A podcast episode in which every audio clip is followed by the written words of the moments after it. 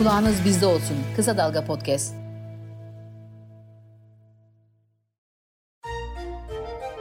Orhan Pamuk'tan salgınla boğuşan küçük bir Osmanlı adasının destansı romanı Veba Geceleri. Yapı Kredi Yayınları Kitap Evleri ve tüm kitapçılarda. Kısa Dalga'dan merhaba. Bugün çok değerli bir konuğumuz var. Büyük romancımız Sayın Orhan Pamuk'u ağırlıyoruz bugün. Orhan Bey hoş geldiniz Kısa Dalga. Hoş bulduk. Çok teşekkür ederim beni konuk ettiğiniz için. Heyecanlıyım. Bugün ağırlıklı olarak sizinle son romanınızdan e, Veba Gecelerinden konuşacağız ama vaktimiz el verdiği ölçüde ben genel olarak hayattan, Orhan Pamuk'tan, Türkiye'den ne bileyim hani romanı çevreleyen bir haleyi de e, içine katmak isterim işin içine. Bir ilk olarak şunu çok merak ediyorum. Siz bu e, romanınızı kurgularken, kurgulamaya başladığınızda aslında birkaç yıl sonra bütün dünyanın bir Minger adasına dönüşeceğini ne siz biliyordunuz ne biz biliyorduk. Ama ya e, bilgi verelim. Ve romanım bir veba e, salgını sırasında geçiyor. Ben bunu 40 yıldır düşünüyordum. 5 yıl önce yazmaya başladım. Bildiğiniz gibi bir buçuk, bir, 15 e, ay evvel, 14 ay evvel de hepimiz salgını aldık. İşte o sırada herkes ya Sam senin romanındaki gibi sen de salgın romanı yazıyordun. Ben bir sürü yaşadığım, gördüğüm karantina ayrıntısı birden gazeteleri kapladı. Bu duygularımı defalarca anlattım. Ama ben burada e, sizin sorunuzda dediğiniz gibi önce bir doğru mistik bir şeye kapıldım. Bu ne ya? Bu ne biçim hayatın bir tesadüfü yani? Bu ne Allah'ın işi falan gibi olduğum e, bir süre bir 15 gün önce ne diyelim kederlendim, depresyon diyorlar bazıları hani hüzünlendim, moralim bozuldu çünkü İnsan bir roman yazarken ya romanda anlattığı şeylerin kimse bilmiyor bunları. Bak şimdi neler göstereceğim onlara şaşkına çevirecekler diyorsunuz. Sonra karantina bile böyle bir şeydi benim için. Hepimiz hiçbirimiz şu anda yaşayan hiç kimse ciddi bir karantina görmemiş. Ciddi bir salgın ölüm korkusu görmemişti. Ve benim de romanımın da mantığı dünyada şu anda 100 yaşına kadar insanlar böyle bir salgın bir işte 1911 İspanyol e, gripi denen şey var. Bu şimdiki e, koronavirüse yakın bir şey. Ondan sonra insanoğlu hani küçük yerel epidemiler, küçük yerel oldu ama insanoğlu böyle bir acı, böyle bir korku yaşamadı. Ben de romanımı yazarken ya şunu nasıl anlatacağız insanlara falan diye düşünürken romanı da ona doğru ona göre kuruyorsunuz. İşte karantina nedir izah ediyorsunuz falan. Birden böyle bir durum olunca e, e, izah ettiğim şeyler fazla oldu, bilmem ne fazla oldu ve e, ilk 15 gün bir defa bir psikolojik bir şaşkınlık geçirdim. Sonra ama toparladım. Ayrıca bir yazı yazmak isterim. Tesadüf o sırada New York Times benim bilenler benim böyle bir roman yazdığımı yazıyı e, yayın biz yayınlayalım dediler. Bütün dünya her yerde yayınlandı o. Biraz da romanımın tanıtımı oldu daha yazmakta oldum. Bu sefer bütün yayıncılar da hop bize de kitap Robert çabuk bitir hemen yayınlayalım. Bir kısım insan da e, ne talihlisin falan dedi. Bu kadar insan ölüyor benim ne talihi ben öyle korkudan korkuyorum da ben. Ben yaşım 65'in üzeri 70'e yaklaşıyorum. Fakat ben romanımı bitirmeye karar verdim. Bu bir bari şöyle düşündüm. O da bir yanlış düşünme olarak çıktı ortaya. Şimdi ben bu romanı güzel ne yapalım kapandık. E, hatta ne yapalım evden çıkmıyoruz. Günde 12 saat çalışıyoruz. Romanını bitiririz. Salgınına geçtikten sonra romanınızı yayınlarız. Şöyle de düşünüyorum. Savaştan sonra savaş savaştan sonra savaş romanları okumak istemez insanlar. E, savaştan 10 yıl sonra okumak isterler. E, çünkü savaştan bezmişlerdir. Ya da işte mesela e, e, Birinci Dünya Savaşı'ndan sonra Ernest Hemingway savaştan bezmenin romanını yazmıştır. İnsanlar eğlenmek ya da e, varoluşsal bunalımlara girerler. Ya da Fransa'da savaştan sonra egzistansiyelizm çıktı. Yok ya da savaşlara yol açanlara karşı savaş, savaşı bir daha hatırlatmak bir daha. Ben de öyle düşünüyordum. Eyvah şimdi insanlar bu salgın geçtikten sonra kimse salgını bir daha hatırlamak istemeyecekler falan. Böyle düşüncelerle sonunda romanı bitirdim. Ama nasıl romanıma başlarken böyle bir salgın olur, olabilir diye aklımda zerre kadar bir düşünce yoksa romanım bitirdiğiken de romanım bitirecek, salgın da bitecek, e, yayınlayacağım, e, herkes okuyacak zannederken salgın bir türlü bitmedi. Benim romanım bitti. Ne yapalım? Yayınlayalım dedik. Her yerde açık. Tam yayınladık. 3 hafta sonra kitabı çok güzel satarken 3 hafta sonra e, her zamankinden daha büyük bir kapanma oldu. İşte öyle. Hayat böyle. Hayatı yaşıyoruz. Evet. Romanın iki baş karakteri var. Aslında pek çok baş karakteri var. Görünen ve görünmeyen. Adı geçen kendisi olan ama olmayan. Fakat iki kadın karakter var. Mina Mengerli, anlatıcınız ve e, Pakize Sultan. aslında Mina Hanım'ın mektuplarını derleyip bu anlatıyı bize çıkaran çıkardığı kişi. Bu burası benim çok ilgimi çekiyor. Bence Mina Mingerli sizin romanınızda yeterince konuşulmadı, yeterince değerlendirilmedi. Bir kadın araştırmacıdan söz ediyoruz. Ama önce kadın kahraman diyelim. Araştırmacı olması o zor olan onun araştırmacılığını vermek değil. Erkek e, e, araştırmacı da yazabilirim. E, araştırmacı olarak kadınlar değişik davranır diye bir şey yok. Ama bir kadınla özdeşleşmek sorun. Evet dinliyorum şimdi sizi. Evet tam da zaten bu. Bu kadar kurmacanın olduğu bir kitapta bir de kadın kurmaca karak karakterimiz var. Ve o zaten kurmaca mektupları derleyen bir kadın araştırmacı karakter diye düzeltiyorum. Bunu kurgularken ki amacınız neydi? Anlatıcı kadın, anlatıcı kişi diyelim. Kadınlığı orada önemli değil. E zaten romanda fazla gözükmeyecekti. Romancı olmaktan başka başka romancılara kıyasla dünyadaki ve Türkiye'deki yaptığı iş konusunda düşünen biriyim. Hatta bu konuda Kolombo Üniversitesi'nde dersler de veriyorum. İlla ki yazar olmak isteyenlere değil İngiliz Edebiyatı bölümünde dersler daha çok veriyorum. Ve her zaman öğrencilere şunu anlatırım derste. Evet bir do- mesela e, diyelim ki Dostoyevski'nin Cinlerini okuturum. O da politik bir romandır. E, ya da Flaubert'in Madame meşhur Madame Bovary'sini okuruz. Bunu, bu kitapları iki haftada okuruz. Birinci derste, birinci hafta. Ben şu soruyu mutlaka sınıfa sorarım. Evet, burada anlatıcı kim? Yani hikayeyi kim anlatıyor? Bizim romanımızda hikayeyi Mina Mingerli anlatıyor.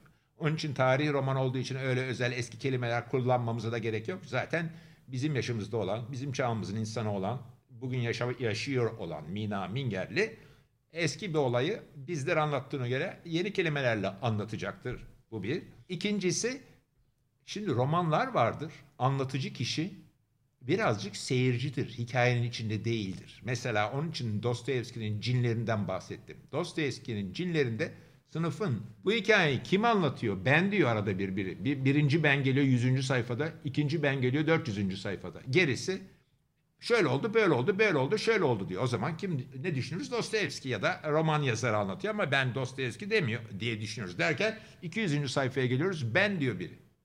Ya da 100. unuttum şimdi. Sınıfta bir defa onu söylüyorum. Bir yerde ben var falan. Yani şunu demek istiyorum. Kimi romanlar vardır. Madame Bovary de böyledir bir ben anlatıcı vardır ama o esas kahraman değildir. İkincil kahraman da değildir. Ancak üçüncü, dördüncü kahramandır. Ama o bütün olayları görmüştür, birisini duymuştur. Bazı yerlerde de bunu nereden biliyor diye sorabiliriz. Bazısında bilmemiştir ama Dostoyevski yazıyor, okur da sorgulamıyor. Ben Mina Mingerli'yim. Onun kadın olduğu o bu noktada önemli değil. Ama ben romandaki anlatıcımı böyle kurguladım. Çünkü olayların içinde zaten belki romanın sonuna doğru kahramanlara yaşı yetişiyor ve onlarla tanışıyor. Ama o olaylardan yıllar sonra, olaylar sırasında orada olmayan biri ve o anlatıyor. Sonunda kenardan olayları da karışıyor. Yani bir romanın anlatıcısı illaki de temel hani, e, esas kahramanı olmadığı gibi o anlatıcının duyarlılığını da zaman zaman yazar kullanır. Ama bu duyarlılık bu romanda kenardaysa eğer anlatıcı kişi onun dikkat ettiği şeyler kendine göre olur ama bu kadar da önemli değil. Şunu demek istiyorum.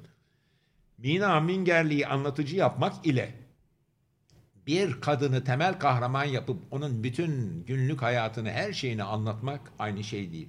Mina Mingerli'nin biz kişiliğini çok fazla görmüyoruz. Bir tarihçi hatta bir tarih kitabından yazarın kişiliğini çıkarabileceğimiz kadar çıkıyoruz. Bu konuda bu kadar iddialı değilim. Ama sorunuzu anlıyorum. Yani aslında sorunuz şu. Ey Orhan Pamuk sen erkeksin. E, bir de tutmuş bir kadınla özdeşleşerek onun ağzından roman yazıyorsun. Ama diyorum ben de size cevap olarak yazıyorum ama günlük hayatını çok fazla görmüyorum. Duygularını görüyoruz. Bir tarihçi olarak duygularını da görüyoruz. Bütün bunları söyledikten sonra hayatta en büyük arzularımdan biri birinci tekil şahısla 500 sayfa bir kadın romanı yazmaktır. e, e, tabii burada bunu yaptıktan sonra da de şaka yaparım arkadaşlarıma. Bunu da tabii bir kadın adıyla yayınlayacağım. Herkes ne güzel kadın yazmış diyecek. Sonra ben yazdım, ben ben diye çıkacağım.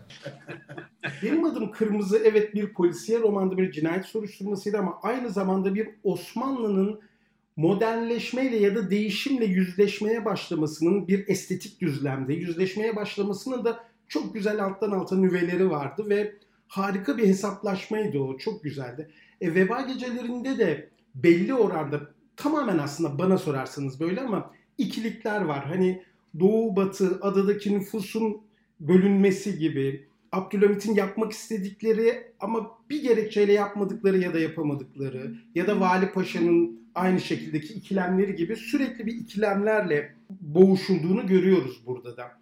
İki roman arasında sizce ne tür benzerlikler var? E, tarihi roman olmaları ve içinde bir cinayet ve cinayeti şu veya bu nedenle çözmekle görevli bir kahraman olması dışında aslında e, e, çok büyük bir benzerlik yok gerçekten. Ben Veba, e, Veba Gecelerine daha çok Kar adlı romanıma ben, hani bir romanıma benziyorsa daha çok Kar adlı romanıma benziyorum. Benim adım Kırmızı'da bir de yazar bunu e, konu tarihi cinayet falan ama e, e, biri geçiyor 1591'de biri öbürü geçiyor ondan 309 yıl sonra 1901'de. Şunu da söylemem lazım. Benim adım Kırmızı resimle ilgili, görmekle ilgili. Benim çok e, ressam olmaya çalışmam e, geçmişim de, de var ve çok o romanı yazarken oradaki kahramanlar Orhan Şevket diye de kahramanlar vardır. Annem, ağabeyim ben babam yokken yalnız yaşadığımız e, 1959'da yaşadığımız şeyi 1591'de de 9'da birin yeri değişir. 1591'e taşıdım ve kişiseldir. İkincisi çok önemli gördüğüm bir şey onu söylemeyi benim adım Kırmızı birinci tekil şahısla çeşit çeşit kahramanın konuştuğu bir romandır. Veba Geceleri ise eski tarz. E, üçüncü tekil şahısla Ahmet gitti, Mehmet geldi. Pakize Sultan şunu yaptı, Berike bunu yaptı, Doktor Nuri bunu dedi gibi standart daha klasik bir yöntemle hikayeyi anlatıyor. Ama evet tarihi romanın da bir kendine özgü havası vardır. Tarihi roman, bu özellikle bu romanı yazarken bir daha tarihi roman yazmam diye çok düşündüm. Yazarım ya da yazmam. Bu bakımdan farklı görüyorum o hikaye. Ama ikisine de çok vakit verdim. Çok inandım iki kitaba da yazmadan, yazarken. Çok okudum, çok çalıştım. Osmanlı de birinde 1591'de geçen Benim Adım Kırmızı romanında Osmanlı Devleti'nde nakkaşların hikayesini anlattım sayarım ya. Nakkaşları anlatırken bütün toplumu da anlatıyorsunuz ama bir yere kadar bütün İstanbul'u anlatıyorsunuz. Toplumu değil aslında. Veba gecelerinde ise bir Osmanlı taşra sahil kentini anlattım. E işte İzmir'de ondan biraz büyük, Selanik'ten bir, e, ama İzmir'den küçük, Selanik'ten küçük. Ama Girit'in Girit'te bir şehir gibi bir yer ve böyle Osmanlı'nın da böyle çok liman şehri vardır. Yarısından çoğu nüfusu e, Ortodoks Rum olan. Böyle bir yeri anlatıyordum evet. O zaman hani benim adım Kırmızı'daki cinayet romanı gerçekten orada bir cinayet araştırmasından söz ediyoruz ama veba gecelerindeki cinayet aslında bize cinayetin kendisi ve onun nasıl e, sonuca ulaştırıldığıyla ilgili başka bir yere götürüyor. Hani Abdülhamit'in cinayet romanları ilgisinden başlayarak aslında siz cinayet romanlarındaki ya da cinayet soruşturmalarındaki bir paradigmatik dönüşümden söz ediyorsunuz. Aynı şeyi aslında salgının nedenlerini araştırmak için de uygulamaya çalıştığını görüyoruz biz doktorların, romanımızdaki doktorların. Romanda bir yöntem tartışması var. Şimdi bu sıkıcı gibi gözükebilir ama her, herkesin anlayabileceği bir şey modernleşme ile ilgili bir şey, günün şartlarına uymak ile ilgili bir şey. Hepimizin kafasında çeşit çeşit ön yargılar vardır. Bir cinayeti nasıl çözerim? Eskiden başkaydı bu. Yeni zaman başka. Eskiden cinayeti bir cinayeti işlenince devlet Osmanlı zamanında oranın sorumlusunu yok ki bu senin işin git çöz. Çözmeksen bütün mahalleye ceza veriyor der bırakır idi. Modern zamanda ise devlet ile sorumlu birey mahalle değil Devlet de bu işi çözmek zorunda. Mahallenin e, eşrafı en önde gelen mahalle muhtar ya da bilmem a ya da orada neyse sorumlu kişi değil. Ama dinayeti çözerken ne yapacağız? Nasıl delil toplayacağız? Nasıl genel bir yargıya gideceğiz? Yani kim katil bu böyle yapıyor. Yani bunlar polisiye roman dediğimiz bugün modern dünyanın polisiye roman dediği şeylerin davranış tarzı zaten böyledir. Sorunlarım bunlar idi. Ama bu sorunlar yani yöntem sorunu yani nasıl delil toplayacağız ile ya da katil kim mi hangi mantıkla anlayacağız ile salgın niye durmuyor? Salgını nasıl durdurabiliriz? Salgın nasıl yayılıyor ve bunu nasıl durdurabiliriz düşünmek de aynı şekilde yani demek istiyorum ki İkisinde de Sherlock Holmes katille gidip e, olay yerinde saatlerce bir şey yapmaz. Bütün delilleri toplar. Sonra masasının üzerine otur kafasını kullanarak çözmeye çalışırdı. Bunda cinayet kimdir diye. Mutlaka yanında da bir çırak gibi biri olur. Onunla yüksek sesle konuşur. Biz okurlarda neler düşündüğünü anlarız. Burada da böyle unsurlar var. Romanımda böyle. Ama aynı zamanda bu yahu bu hastalık niye durmuyor? Niçin yayılıyor? Ne, kimin kabahati? Haritaya bakalım. Buradaki ölenler niye artıyor da bu sokaktakiler artmıyor diye düşünerek yani bir epidemioloji profesörü gibi davranarak çözmeye çalışıyorlar. Hastalığı, e, karantinayı tutturmaya çalışıyorlar. Oradaki davranışları ikisinin de kullandıkları yöntem birbirine benziyor. Tüme varım yöntemi, tünden gelim yöntemi değil. Bunlar sıkıcı gözükebilir. Romanın böyle şeylerle ilgileniyor. Ama bakın dediğiniz gibi benim adım Kırmızı'da da cinayet yöntemi ile cinayet yöntemini tartışmıştım. Bir başka benzerlik bu ama e, gerçekten kitapların belki meşgul olduğu sorular aynı ama kitapların dünyası değişik. Benim adım Kırmızı daha e, renkli, bu daha korkutucu, dramlı, çok olay oluyor, çok ölen var. Asılanlar şöyle oluyor, böyle oluyor, ihtilaller.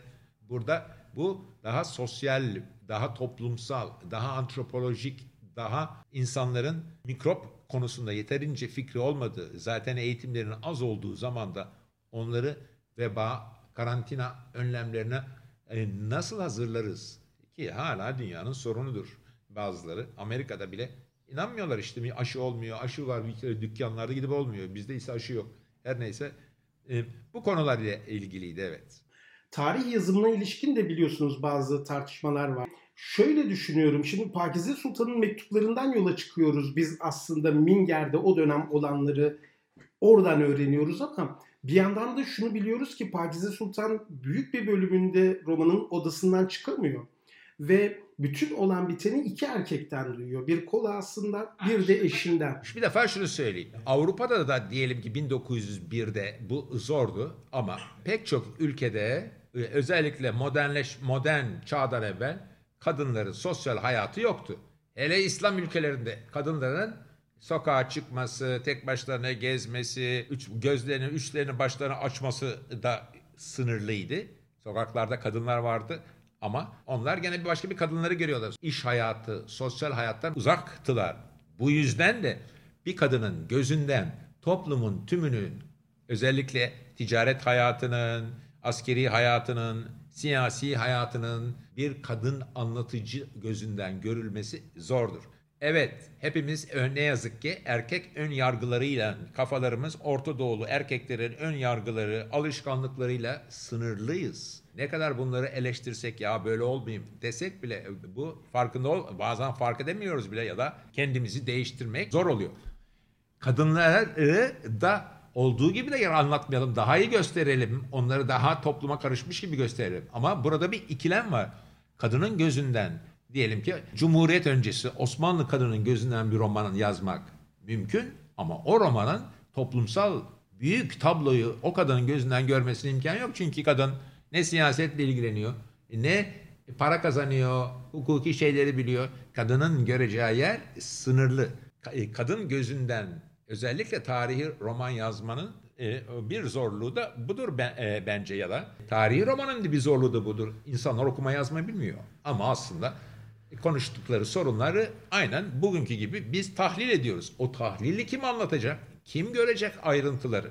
Bütün bunlar tarihi romanın sorunları. Yani tarih yazımında aslında bürokrasinin dahli, bürokrasi ışığında şeyin e, tarihin yazıldığı gibi bir eleştiriyi de aslında kitabınızdan okumak mümkün olabilir. Çok güzel bir soru sordunuz ve ben bunda bu sorunu baştan beri farkındaydım. Bütün tarihçilerin sorusudur bu. Ben bu romanı yazarken bu sorunla da karşılaştım. Daha basitleştirerek söyleyeceğim sizi sorunu. En sonunda tarih ne deriz? Tarih dersi aldığımız zaman lise sonda, üniversitede tarih üzerine bir ders alırsanız şunu öğretirlerse. Tarih belgelerle yapılır. Yazılmış olması lazım bir şey kafadan ya da resimlerle ama e, ya da kanıtlarla yapılır. E, göstereceksin işte bir tarihi tarih üzerine bir kitap yazıyorsan filanca paşanın mektubu şu devlet arşivinde yazılmış bir şey ama hep kaydedilmiş bir şey ya da ne bileyim basılmış bir bilgi, gazete, şu bu hatıra, bir yazı, yazı gerekir. Bunsuz tarih, bu olmadan tarih olmaz. Ama yazı olmadığı yerde nasıl tarih yapacağız? Yazının kadınla e, tarihin bir sürü ayrıntısı da yazılmıyor. En çok yazanlar tarihçilerde niye nitekim bunda bu yüzden onlara mahkumlar. En çok yazanlar ise bürokratlar. E, çünkü ne bileyim bir yerde bir veba salgını oluyor ya da bir cinayet oluyor. Gene vali ya da bir katip İstanbul'a yazıyor ya da belki bir şey yazıyor. Onu okuyorsun da aa bir cinayet olduğunu öğreniyorsun. Ben Minger'deki veba salgınını ben hayal ettim. Ama Minger'deki 1901 yılındaki veba salgını 1900 yılındaki İzmir'deki veba salgınına benzer. Özellikle başlangıcı. İzmir'deki veba salgını Bankovski Paşa gibi paşaların yardımıyla durdurulmuştur. Ama Minger'deki roman olsun diye durdurulmadı. Büyüdü, büyüdü, büyüdü. Ben de o zaman romanımı yazarken özellikle İzmir'deki veba salgının sırasında ne olmuş? Paşa oradaki Bankovski Paşa değil İzmir valisi Kıbrıslı Kamil Paşa ne yapmış? Ya da oradaki katipler, doktorlar ne yazmışlar? Bu konuda ne var diye baktığımda şunu gördüm. Ee, ve orada anlıyorsunuz bir yazışmalar var. Veba salgını ile ilgili yazışmalar ama yazışma şunu, yazışmanın çoğu şu. E, bize yeni doktor gösterelim. Kaç kuruş doktorun maaşı ne olacak? E, şu kadar olsun, bu kadar olsun, şu kadar olsun, bu kadar olsun, şu kadar olsun, bu kadar olsun. Bunu yazışıyorlar. Ya da İzmir'de karantina binasının bir duvarı yıkılıyor. Duvarı yıkılmak için şu kadar lazım, şu kadar lazım. Tut, kayıt tutuyorlar. Duvar yani tarihçiyseniz yazılı yazılı kaynaklara mahkumsunuz. Yazılı olmayan günlük hayatı görmek hele bizimki gibi Müslüman toplumlarında e, zor. Çünkü yalnızca devlet kaydediyor. İnsanlar kendi günlük hayatlarını yazmıyorlar. Hatıra defteri tutmuyorlar. Mektup çok fazla yazmıyorlar. Bizim meşhur standart laftır. Hatıra e, hatıra yap, e, yazma alışkanlığımız az. Hatıra defteri tutma, günlük tutma alışkanlığımız az. Bugün dünyada 1665 veba Londra veba salgını sırasında ne olduğunu biliyoruz. Çünkü o sırada yaşayan birden ben tür, bu kitaplar hala elimizde. Bir sürü insan hatıra defterlerine bugün veba var. Oraya gittim, şuraya gittim, şuraya gittim, buraya gittim. Bizde böyle kitap çok az. Bir sohbetname diye çok ilginç bir kitap var. 17. yüzyılda gene aynı dönemdeki bir veba salgını anlatan. Orada da şaşırtıcı bir şekilde müellifinin, yazarın ölümden çok fazla korksa bile bunu belli etmediğini, fazla tedbir almadığını görürüz ve o kitap sohbetname veba konusunda yazı yazan pek çok kişinin ilgilendiği evet burada yaşayan Müslümanların ya da Müslümanlık da değil herkesin e, salgından korkmalarına rağmen tedbir almadıklarını net bir şekilde görürsünüz. Adamın derdi akrabası bir gün amcasının oğlu ölür. Ertesi gün kardeşi ölür. Ertesi gün e, karısı yakalanacak diye korkar. Ama günleri bir evden bir eve taziyeye gitmekle, sonra namaz kılmakla, sonra gene öpüşüp ağlaşmakla geçer. Öpüşüp ağlaşırken de hastalığı yaydığına dair tek bir kuşkusu yoktur. Ya da veba var kimseyi görmeyeyim evime kapanayım bana bulaşmasın demez. Şuna da ölüm geldi çok üzüldük ağladık hemen ziyarete gittim. Sanki yapılması gereken tek şey buymuş kendini korumak değilmiş gibi bahseder. Şimdi veba gecelerini tabii ki merkezde tutacağız ama biraz Orhan Pamuk'la ilgili çok merak ettiğim bir soru var. Hocam sanıyorum Türkiye'de okunduğunuz kadar belki de daha fazla yurt dışında okunuyorsunuz. Pek çok dile çevriliyor bütün kitaplarınız. Bu sizde şöyle bir etki yaratıyor mu yazarken? Hani konu seçiminde demeyeceğim çünkü o çok özgün bir şey ama yazarken kavramları söylerken e, bunlar çevrilecek. Buna göre dikkat edeyim diyor musunuz? Bu sizin yazım sürecinizi belirliyor mu? Ya, sanki e, milliyetçi okur tarafından yazarın sadakatini ölçer gibi sorarlar.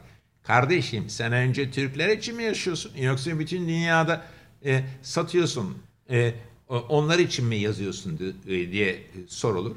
Tabii ki beklenen ideali e, e, Türk yazarın Türkler için yazmasıdır. Hatta ben böyle dersem sevinirim. Ben e, 63 dile çevrildim. UNESCO istatistiklerine göre dünyanın en çok çevrilen, yaşayan yazarlarından biriyim. Ve ben bunun üzerine umurumda bile değil 62 değil benim sevgili Türkçem demem beklenir.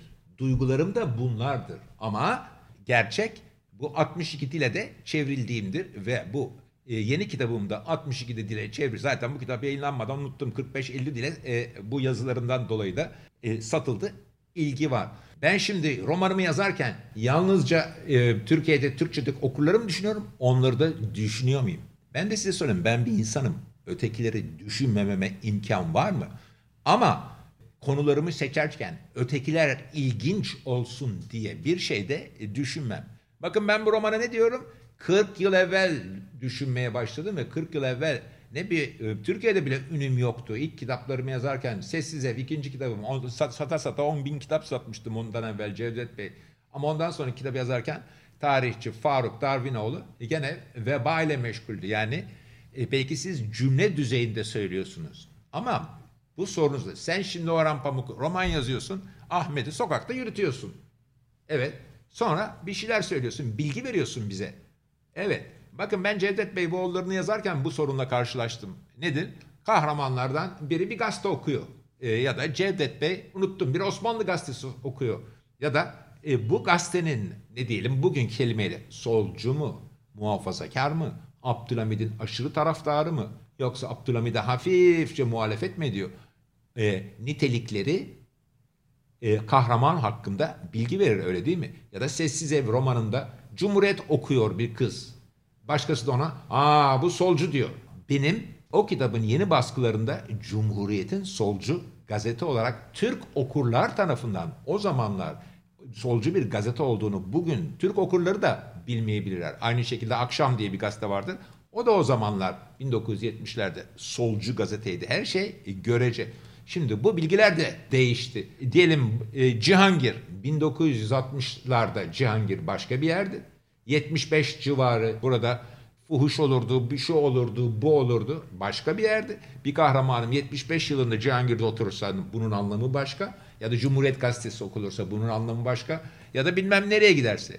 Şimdi Türk okur derse, Türk okur istiyor ki ya da bu milliyetçi soruları e, sormadan edemeyenler istiyorlar ki ben e, bu bilgi, öyle bir roman yazayım ki bu Cumhuriyet Gazetesi'nin değiştiğini onu okursan kahramanın kişiliği, kimliği, özellikleri hakkında bilgi verme durumu olmasın oluyor. Orada da yapıyorum.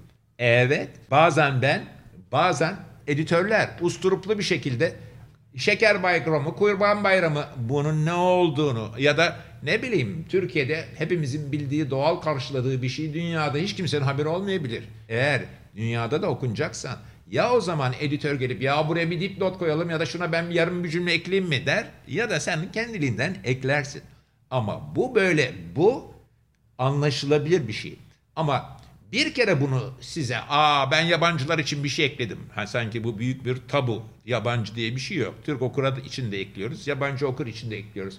Kayserili yazar Kayseri'deki çeşmenin bütün dünya tarafından bilinmediğini anlar. Eğer Kayserili yazar yalnızca Kayserililerin e, anlayacağı bir roman yazıyorsa Kayseri'deki meydanın, Kayseri'nin ünlü meydanı bilmem ne demez. Ama bütün Türkiye'nin okunmasını istiyorsa Kayseri'nin ünlü meydanı der ve bütün dünyanın okumasını istiyorsa da o meydanın en büyük meydan olduğunu söyler.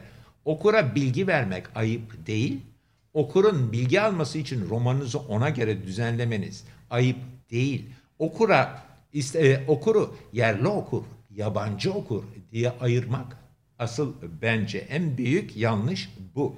Ben benim Kore'de, Arjantin'de, e, Kanada'da, Avustralya'da, Tayland'da bir sürü okurlarım var. E, ve bu okurlar milyonlar değil ama yüz binler.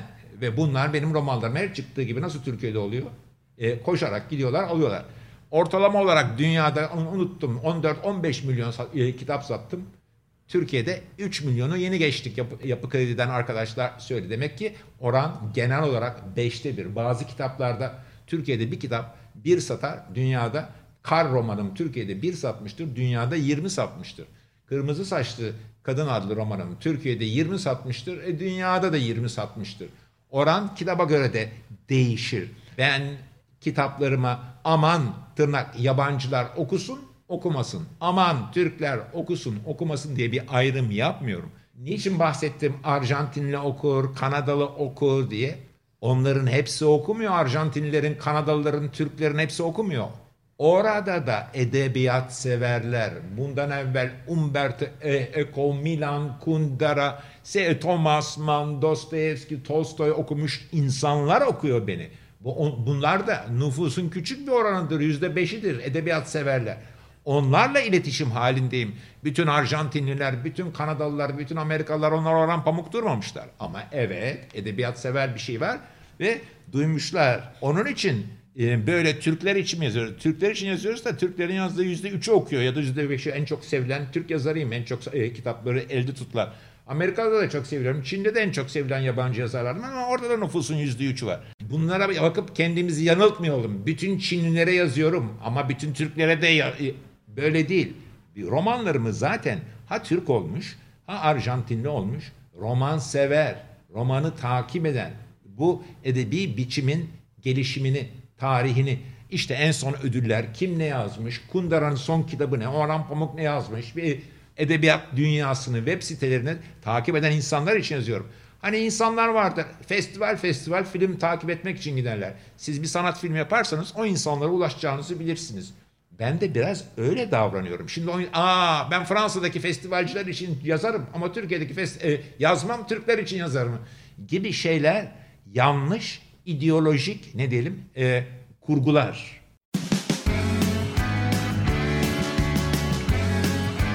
Oku, dinle, izle. Kısa Dalga.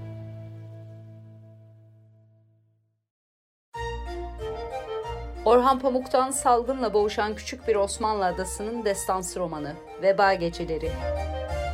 Yapı Kredi Yayınları Kitap Evleri ve tüm kitapçılarda. Veba gecelerine 5 yıl verdim ama verirken sonunda şöyle dedim. Bu romandaki kahramanların hiçbiri bana benzemiyor.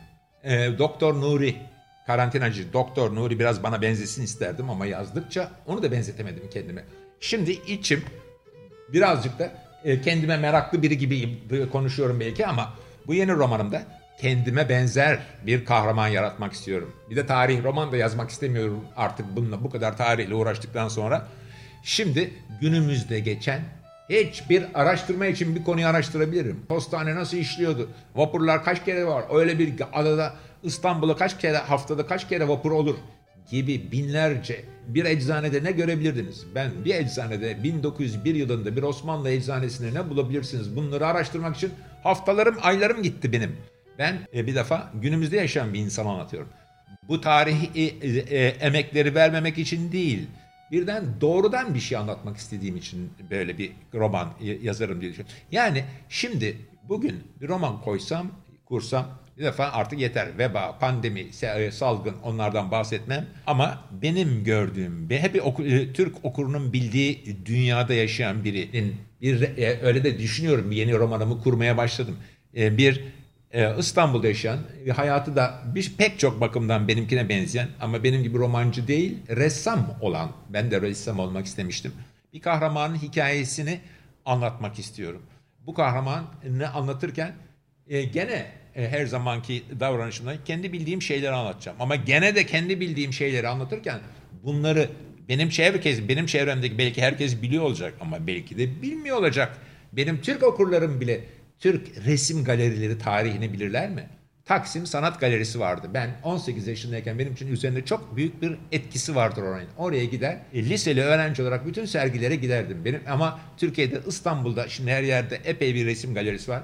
Açılmış sayılı galerilerden biriydi. Yani halbuki Fransa'da 100 yıl evvel onun gibi bir sürü galeri vardı. Şimdi bu bilgiyi böyle bir roman yazarken bu bilgileri vermek durumundayız. Türklerin de haberi yok. Böyle bir galeri olduğundan yok bu bilgileri de paylaşmak durumundasınız. Bilmem evet. anlatabiliyor muyum? Az önce dediniz ki veba gecelerinde bana benzeyen kahraman yok, karakter yok. Mina Hanım biraz size, biraz sizinle özdeşleşiyor mu? Evet, evet doğru. Hissediyorum öyle.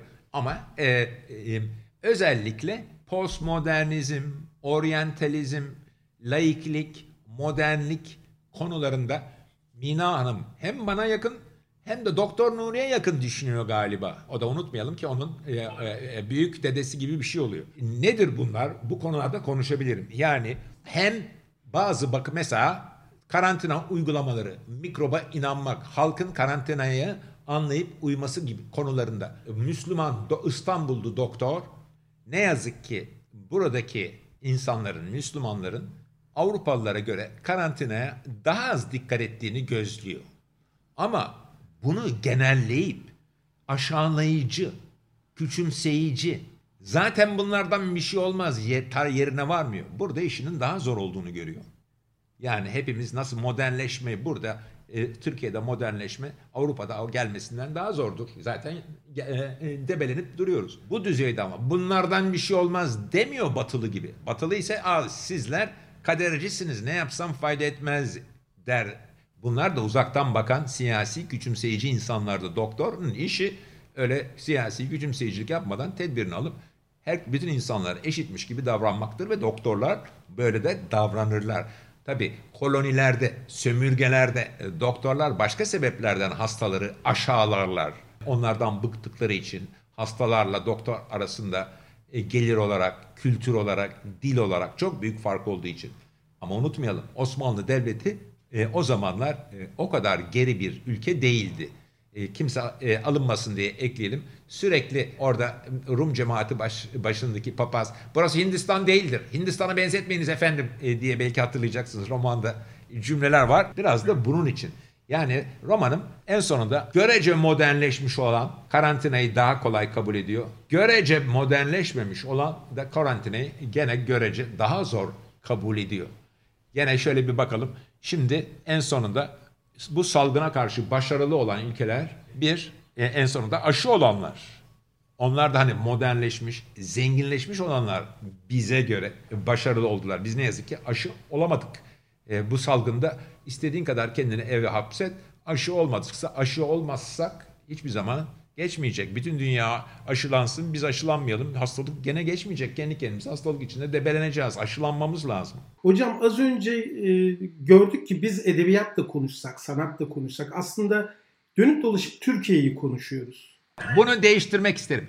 Ama dolayımlı olarak konuşuyorum. Benim için edebiyat yalnızca Türkiye hakkında siyasi, ahlaki yorum yapmak için bir bahane değil. Ben Ömer Seyfettin Bahar ve Kelebekler diye siyasetle, günlük dertlerle, memleketin çilesiyle ilgilenmeyen yazarlarla alay eder. Ben Bahar ve Kelebekler gibi diyerek güzel bir roman yazabilmek isterdim ve ayıp bunu ayıp bir şey olarak görmezdim. Aa yazabilir miydim? O ayrı. Ben her romanıma e, hani siyasi roman e, kar gibi baş, biraz siyasi olsun diyorum. Her romana mesela şimdi kendime benzer bir şey yazacağım. Orada hiç siyaset olmasın istiyorum. Ben başındaki düşüncemi söyleyeyim. Ama sonunda o siyaset denen şey girecek gene romanıma ya da mücadele edeceğim. Romanımı siyasi bir şey yazmak için yazmıyorum ama sonunda dünyayı gerçekçi olarak anlatabilmek için o siyasete de e, e, yer vermek zorunda kalıyorsunuz. En sonunda görüyorsunuz biz de görüyoruz bugün de öyle. E, karantina uygulaması en sonunda siyasi diyor. Ne diyor bilim adamları? İşte şöyle şöyle olması lazım, böyle olması lazım, şöyle olması lazım. Bunlar mutlaka yapılmalı ama siyasi otorite bilir diyor. Onlar da çok fazla boyun eğiyorlar. Hop siyasi otorite bilmez de doktor. Bilmez. Bunun mutlaka yapılması gerekir demesi gerekir. Ama öte yandan doktorlarımız da gerçekçi yani. Bunlar dünyanın hiçbir yerinde yalnızca doktorlara kalmaz. Siyasidir. Amerika'da bir başkan geliyor şöyle yapıyor. Şimdi bir gelin bir başkan geldi tam tersi yapıyor. Aşı olun maske takmanıza gerek yok diyor. Bundan evvelki yapmış ama aşıya maşıya gerek yok. Nisan'da geçer diyor. Hiç birbirine benzemiyor siyasi çünkü kararlar. E, bilim adamlarına ne yazık ki yalnızca verileri benim kağıtla önüme koy. Siyasi kararı ne zaman kapanacağız, ne zaman açılacağız ben vereceğim diyor siyaset adamları.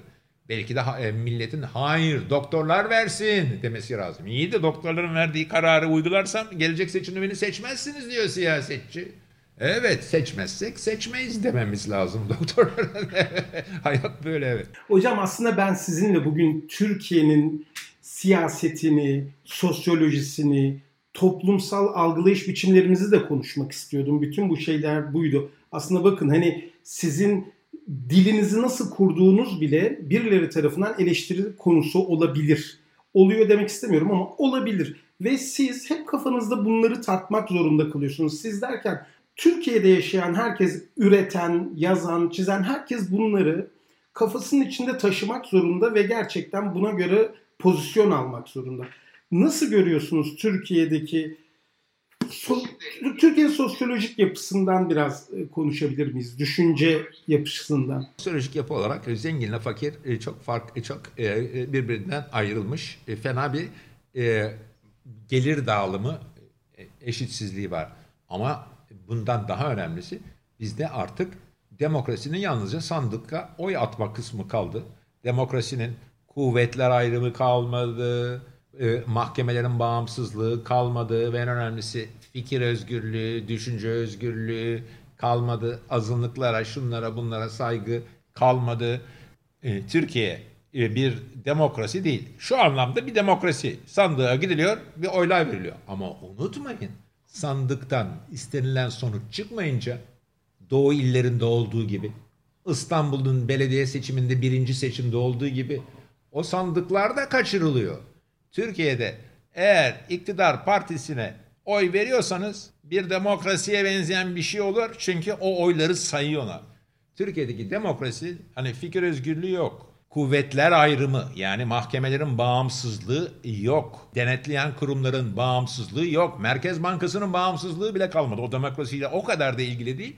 Ama e, demokrasiyi demokrasi yapan bütün unsurlardan yalnızca sandığa, e, sandığa oy atmak ve o oylar eğer hükümete gidiyorsa sayıları gitmezse de şüphelidir. Konuşulacak asıl konu budur. Diğer konular Türkiye'nin sosyolojik yapısı bilmem ne bunları eleştiremiyorsan, bunların kabahatlisini söyleyemiyorsan söylemek süs oluyor. Her akşam e, televizyonda tartışıp duruyorlar. Ama düşünce özgürlüğü olmadığını, bu tartı bu fikirlere karşı fikir söylemesi gereken gereken fikirlerin temsil edilmediği, işte bildiğiniz gibi Kürt görüşünün, daha e, değişik görüşlerin hepsine de katılmak zorunda değiliz. Temsil edilmediği bir kurgu, uydurma bir med, bir dünyada yaşıyoruz. Şimdi antropolojik tahlil yapalım da sonra e, eleştiremiyorsak bunu yapmak da e, bir şey söylemek olmuyor, oyalamaca oluyor. Söylenecek tek şey ne yazık ki düşünce özgürlüğü yok. En çok hapishanelerde en çok gazeteci da hükümeti eleştirenlerin en çok hapishaneye tıkıldığı yer dünyada en çok. Türkiye bundan sonrasını da konuşamıyorsan konuşmayacaksın kardeşim. Bir de bu sefer süs oluyor konuşma. Böyle düşünüyorum. O akşam televizyonlarda akşam tartışmaların hepsi süs. E, asıl sorunları gizlemek için yapılmış. E, tamam bazen oraya çok değerli insanlar çıkıyor. Bazılarını taklıyorum ama çok şey biliyor bu adam diyorum. Ama o adam da doğruyu söyleyemiyor ki. E, o zaman o, de, o programın adamın kabahati değil programın kuruluşu ya da düşünce özgürlüğü olmayan bir yerde hiç kimse en sonunda hakiki olamaz. Tek konu budur. Düşünce özgürlüğü istiyoruz önce. Sonra konuşalım memleketin sorunlarını. Düşünce özgürlüğü yoksa evet gene çaresiz kalıyorsun. Ona dokunma, buna dokunma, onun adını anma, bunun adını anma, reisin adını anma, şunu söyleme. Gene bir şeyler söylemeye çalışıyoruz. Ama sınırlı bir söyleme ve bu konularda aman konuşalım tartışalım diyecek bir ısrar yok. Gazeteciler sorduğu için konuşuyorum. Ben siyasi konuşmaya yapmaya meraklı değilim. Siyaset sorana e düşünce özgürlüğü yok diyorum artık. Düşünce özgürlüğü yok, dedikten sonra e, akrobatik hareketlerle bir iki siyasi laf da ediyoruz. E, ama ondan sonra da e, saldırıları bekliyoruz. E, siyasi laf edenleri sokakta dövüyorlar, parmaklarını kırıyorlar, tehditler ediyorlar. E, mafya karışıyor işin içine. Bilmem anlatabiliyor muyum? Çok gayet iyi anlatıyorsunuz. Gayet maalesef gayet iyi anlıyoruz. Hocam geçmişte madem hani buraya açtık. Geçmişte siyasetle biraz daha aktivizm düzeyinde sanki Hayır öyle değil. Şimdi siyaset bu şu, şu son kitabım en çok siyasileştirildi.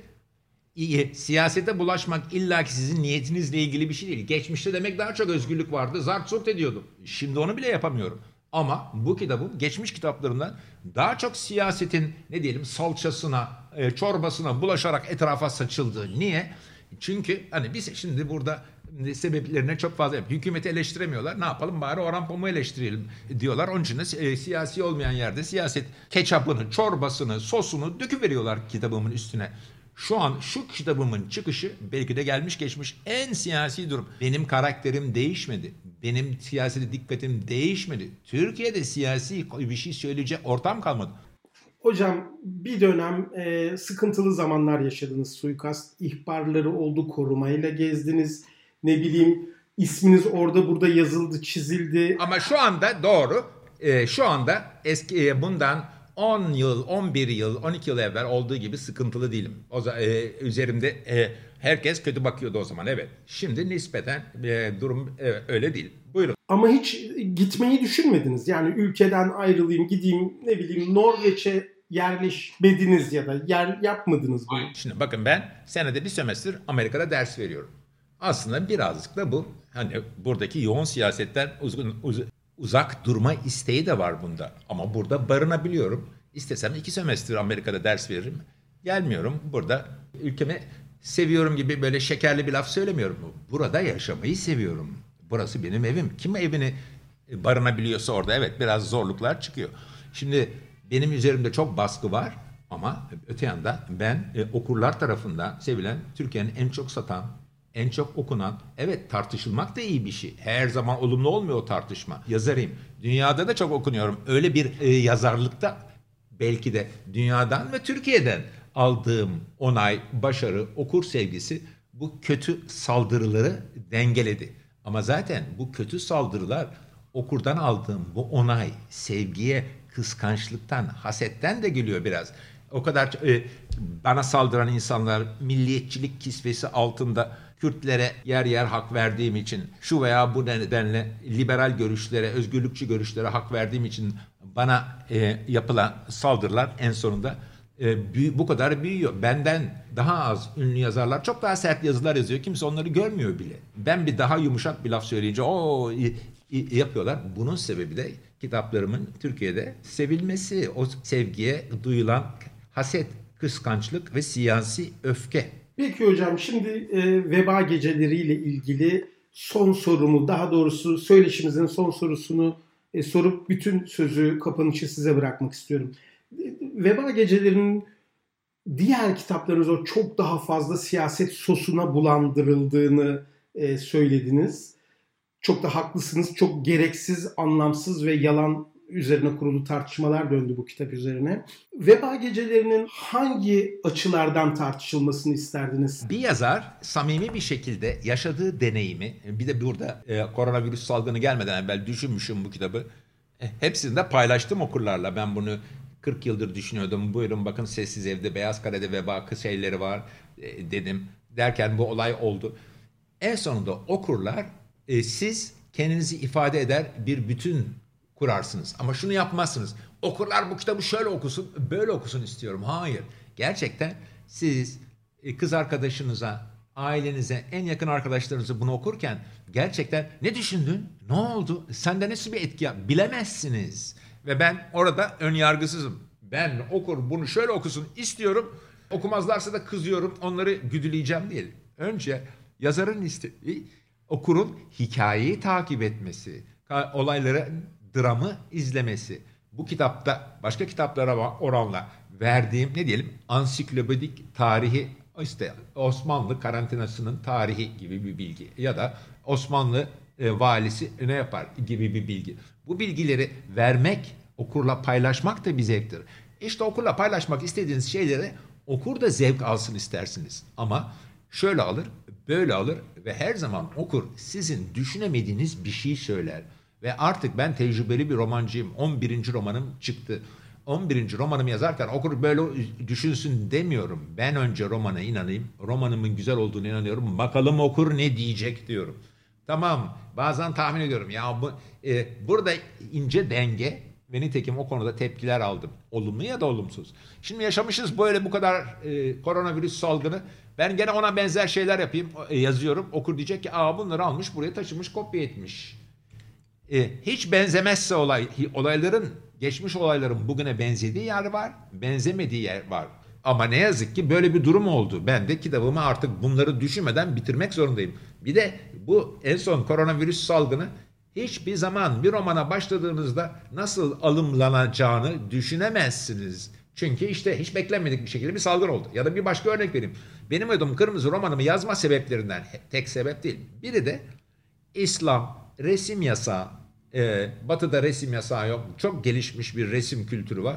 Ee, bizim taraflarda, e, Müslüman ülkelerinde ise böyle bir şey yok. Ben bu konularda da düşünmek istiyordum. Ee, bu konuda da siyasal İslam güçleniyordu Türkiye'de. Ben de başladım romana. Herhalde bir yılda bitiririm, sonra yayınlarım. Böyle bir aktüel bir günlük etkisi olur dedim. Ama benim romanı yazmam 4 sene oldu. O arada Erbakan iktidara geldi. Askerlerin zorlamasıyla iktidardan düştü. Yine bana bir ders oldu. Öyle romanın şunu eleştirmek için, siyasal İslam'ı eleştirmek için ya da laiklerin abartılı yasaklamalarını eleştirmek için. Bunlar benim görüşlerim. Ama bu görüşle bu görüşe hizmet etmek için yazdığın roman sonunda tarihi olaylar senin romanından daha hızlı hareket ediyor. Benim göre hep görebildiğim bu. Bakın burada da e, bu yeni romanımda da öyle oldu. En sonunda romanın güzelliği okurun olayları takip etme isteği.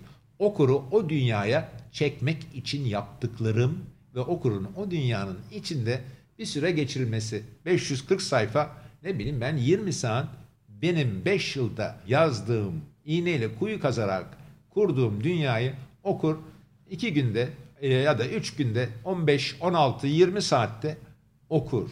Bu benim için çok önemli bir şeydir. Ben zaten okuru 20 saat eğlendireceğim. Ya da bir rejisör 2 yıl çalışır, 3 yıl çalışır, bir film çeker, yüz, yüzlerce kişi uğraşır. En sonunda siz onu bir buçuk saatte, iki saatte seyredersiniz. O iki saatin sonunda okurun ne diyeceğini hiçbir zaman çıkaramazsınız. Tecrübe sahibi olarak öyle düşünüyorum. Ama siz dünyanızı kurarsınız. Bakalım onlar ne diyecek dersiniz. Hiçbir zaman istediğinizi demezler. Hiçbir zaman, hiçbir zaman tam istediğiniz gibi tepki vermezler. Delacroix meşhur ressam, Fransız ressamı. Romanımızda da bahsediyoruz. E, hatırlayacaksınız. Delacroix'a sormuşlar artık hayatın sonuna doğru en meşhur, en klasik, en tantanalı yazan. E, resim, e, o şey demiş.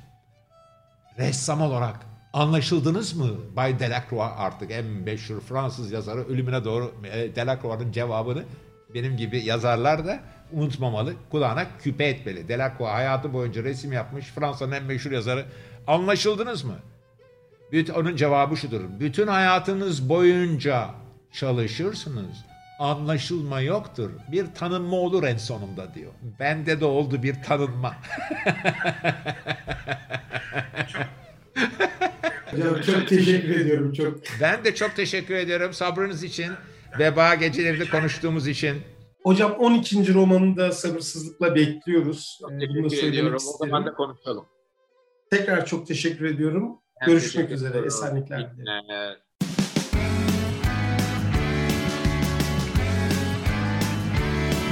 Kulağınız bizde olsun. Kısa Dalga Podcast.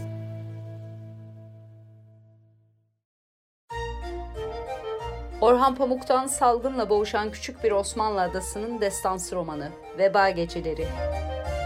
Yapı Kredi Yayınları Kitap Evleri ve tüm kitapçılarda.